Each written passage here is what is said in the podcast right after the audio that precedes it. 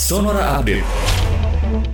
Sahabat Sonora Ketua Satuan Tugas Penanganan COVID-19 Doni Monardo menyebut hampir seluruh wilayah di Pulau Sumatera masuk ke dalam zona merah dan oranye COVID-19. Zona merah artinya beresiko tinggi menularkan virus corona, sementara zona oranye beresiko sedang.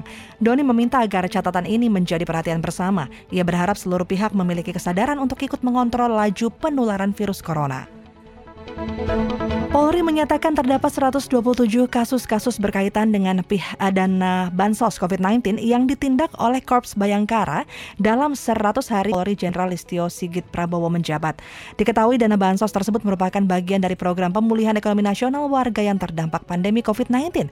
Program pemulihan ekonomi nasional merupakan anggaran yang digelontorkan pemerintah di tengah situasi pandemi COVID-19.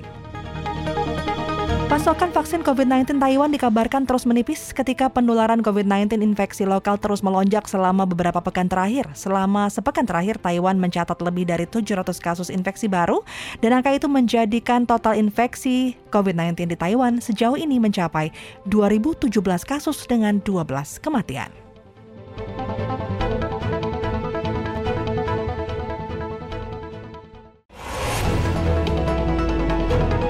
Demikian Sonora Update.